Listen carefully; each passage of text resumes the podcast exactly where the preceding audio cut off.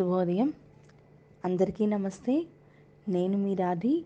Welcome to Shri Arshanidhi. మీకు నా videos నచ్చినట్లయితే లైక్ చేయండి కామెంట్ చేయండి అలాగే మీ ఫ్రెండ్స్ అందరితో కూడా షేర్ చేయండి. అండ్ మీరు కనుక సబ్స్క్రైబ్ చేసుకుంటే కనుక మీకు నేను ఏమైనా కొత్త వీడియోస్ అప్లోడ్ చేసినా కూడా మీకు నోటిఫికేషన్స్ అవి వస్తాయి. సో ఆ పక్కన ఉన్న బెల్ ఐకాన్ని క్లిక్ చేస్తే మీరు సబ్స్క్రైబ్ చేసుకోవచ్చు. జై శ్రీమన్నారాయణ.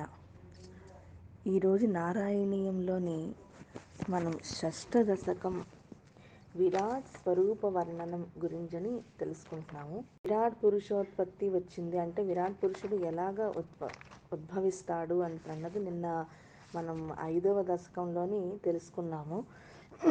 ఇంకా ఇక్కడి నుంచి కూడా అవతారాలు మొదలవుతాయి. మనకి మామూలుగా ఎన్ని అవతారాలు తెలుసు? మనకి మామూలుగా మనం ఏదైనా అవతారాలు అనేసరికి దశావతారాలు ఉన్నాయండి. పది అవతారాలు అని చెప్తూ ఉంటాం కదా.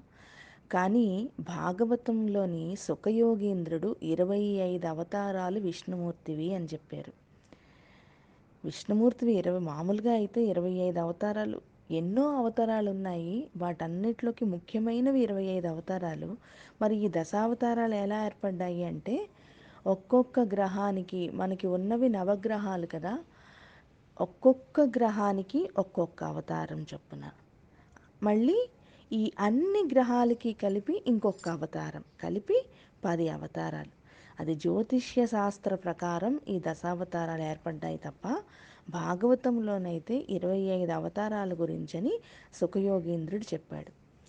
అవతారాలన్నిటిలోకి మూలమైనది సర్వావతారం సర్వ అవతారాలలోకి గొప్పదైనది ఏంటంటే విరాట్ పురుష అవతారము. అన్ని అవతారాల్లోని మొట్టమొదటి అవతారం విరాట్ పురుష అవతారం అదే విశ్వరూప అవతారము.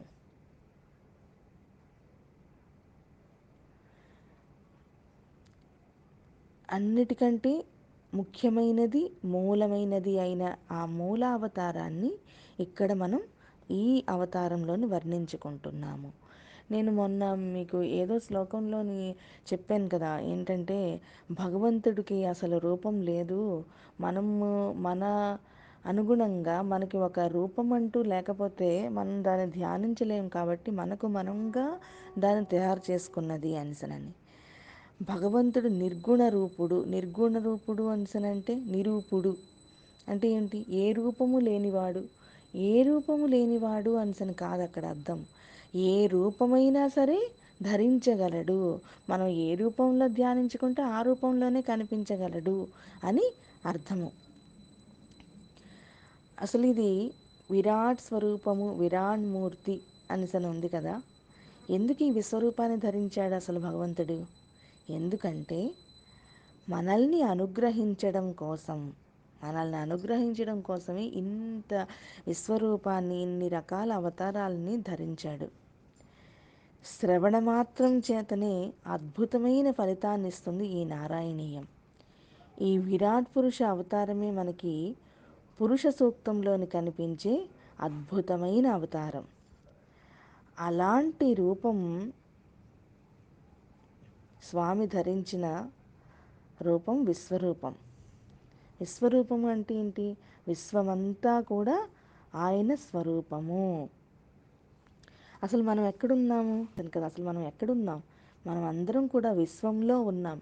విశ్వం ఏమిటి? విశ్వమే ఆయన స్వరూపం. అంటే మనం అందరం కూడా ఆయన శరీరంలోనే ఉన్నాము. एवं चतुर्दशजगन्मयतां गतस्य पातालमीश तव पादतलं वदन्ति। पादोर्ध्वदेशमपि देव रसातलं ते। गुल्फद्वयं खलु महातलमद्भुतात्मन्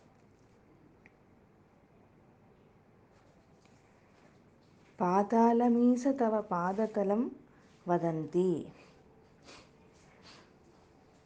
అంటే పాతాళం నీ పాదతలం. చద్మయతాం గతస్య. ఈ ఎక్కడో అడుగున ఉన్న పాతాళం అది నీ పాదముల కింద ఉన్నటువంటి భాగము. ఎక్కడో ఉన్నటువంటి దివ్యలోకములు చతుర్దశ భువనములు అవన్నీ కూడా నీ శిరస్సు పైన ఉండేటువంటి స్థానములు. పాదోర్ధ్వదేశమపి దేవ రసాతలంతే. ఈ మధ్యలో పాదముల యొక్క పైభాగము రసాతలము. పాదముల దగ్గర ఉన్న చీలమండలు మహాతలములు. సరిగ్గా జఘనం దగ్గరికి వచ్చేసరికి అది భూమి.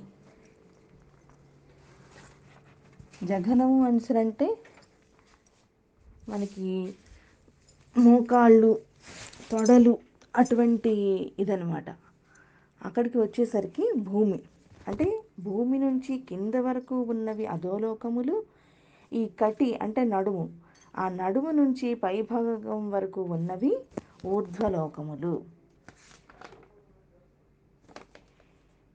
ఇవే మనకి గాయత్రి మంత్రంలోని భూహు భువహ సువహ తవహ అనుకుని వస్తాయి. ఇవన్నీ కూడా ఆ విశ్వరూపంలో ఉన్నటువంటి వాటిని ప్రతిబింబిస్తూ ఉన్నాయి. అలా సర్వలోకముల గురించని ఇక్కడ ఈ శ్లోకంలో వర్ణించబడుతున్నాయి. జంఘేతలాతలమధో సుతలం జజాను కించోరుభాగయుగళం వితలాతలే ద్వే क्षोणीतलं जघनमम्बरमङ्गनाभिः वक्षश्च సక్రనిలయస్తవ చక్రపాణి ఓ నారాయణ నువ్వు ఆ సుదర్శన చక్రాన్ని పట్టుకున్న దేవా మీ యొక్క జంఘములు తలాతలము మీ మోకాలు సుతలము మరియు మీ రెండు తొడలు వితలము మరియు అతలము. మీ తుంటి ముందు భాగము భూమి మీ నాభి ఆకాశము మరియు మీ రొమ్ము మీ వక్షస్థలము అయినటువంటిది ఆ అయినటువంటి ఆ ఆకాశం అనే దానిలో ఇంద్రుడు నివసిస్తున్నాడు. గ్రీవామహస్తవముఖం చ జనస్తపస్తు. ఫాలం శిరస్తవ సమస్తమయస్య సత్యం. ఏవం జగన్మయతనో? జగదాశ్రితైరప్యన్యైర్నిబద్ధవపుషే భగవన్నమస్తే. ఇందులో చూడండి ఈయన జగన్మయతను అన్న పదాన్ని వాడారు. జగన్మయతను అంటే మొత్తం ఈ జగత్తునంతటినీ కూడా తన శరీరంగా చేసుకున్నవాడు. అటువంటి వాడు ఎవరండి? ఆ నారాయణుడు. మనకి ఈ విశ్వరూపంలోని మొత్తం ఈ శ్లోకంలో ఆ శరీరంలో ఉన్న చిన్న చిన్న అవయవ భాగములు మనం ప్రపంచంలో ఉన్నటువంటి అనంత విశ్వంలోని చూస్తున్న వివిధ శక్తులుగా అతను అభివర్ణిస్తున్నారు. కనుక అతనిది జగన్మయతనో అంటే ఈ మొత్తం జగత్తంతటిని కూడా శరీరం గల భగవానుడు. విశ్వమంతా వ్యాపించిన పరమభక్తులు ఈ విష్ణు భక్తులు. విశ్వమంతా కూడా ఇటువంటి ఈ విష్ణు భక్తులు వ్యాపించే ఉన్నారు. విశ్వమంతా స్వామి రూపమే. ఈ స్థూల సూక్ష్మ రూపముల కలియకే ఈ విశ్వరూపము. మీ యొక్క మెడ మహర్లోకము మీ నుదురు తపోలోకము. మరియు మీరు అన్ని చోట్ల ఉన్నారు. మీ శిరస్సు సత్యలోకము. శరీరం యొక్క భాగాలు వేర్వేరు ప్రపంచాలుగా పేర్కొనబడిన మీకు నా నమస్కారములు. త్వద్బ్రహ్మరంధ్రపదమీశ్వర విశ్వకంద ఛందాంసి కేశవఘనాస్తవ కేశపాసాః ఉల్లాసి చిల్లియుగలం ద్రుహిణస్య గేహం పక్ష్మాణి రాత్రిదివసౌ సవితా చ నేత్రే ఓ నారాయణ ఈ విశ్వం యొక్క సృష్టి మరియు నియంత్రణ ఇవన్నీ కూడా నీలోనే ఉన్నాయి. ఈ శిరస్సులోని మోక్షానికి వెతికే మార్గాలే గొప్ప వేదాలు. అవి ఎక్కడున్నాయి? మీ శిరస్సులో ఉన్నాయి.